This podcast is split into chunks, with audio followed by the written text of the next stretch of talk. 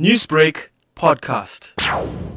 Former ANC MP Vytjie Mentor told the Commission of Inquiry into State Capture that as she tried to alert former President Jacob Zuma as to what had happened during her visit to the Gupta compound, he did not address the issue but simply calmed her down. I immediately went ahead to tell the President what Ajay had said to me, which was in relation to the offer, including the issue of the eminent reshuffle of Barbara Hogan, as he had informed me about. The president sought to, to calm me down. He did not address the issues that I was putting before him.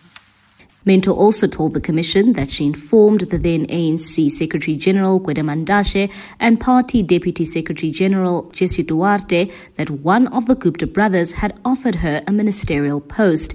Mentor says this happened at a meeting with Mantashe and Duarte in 2010, a time when in fact Thandi Modise was the ANC's Deputy Secretary General and Duarte was an ANC NEC member.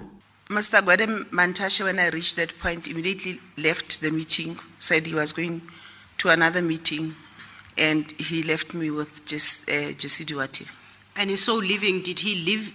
Uh, did he react to what you had said before he left, or he left without reaction, any reaction at all? He left without reacting. Did, after Mr. Mantashe had left the room, leaving you with Ms. Duarte, did you and Ms. Duarte discuss the matter any further?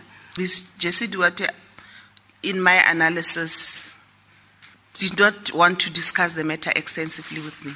The former ANC MP further told Justice Zondo that she had sat in the same meetings as President Jacob Zuma more than 20 times during her four years in Parliament.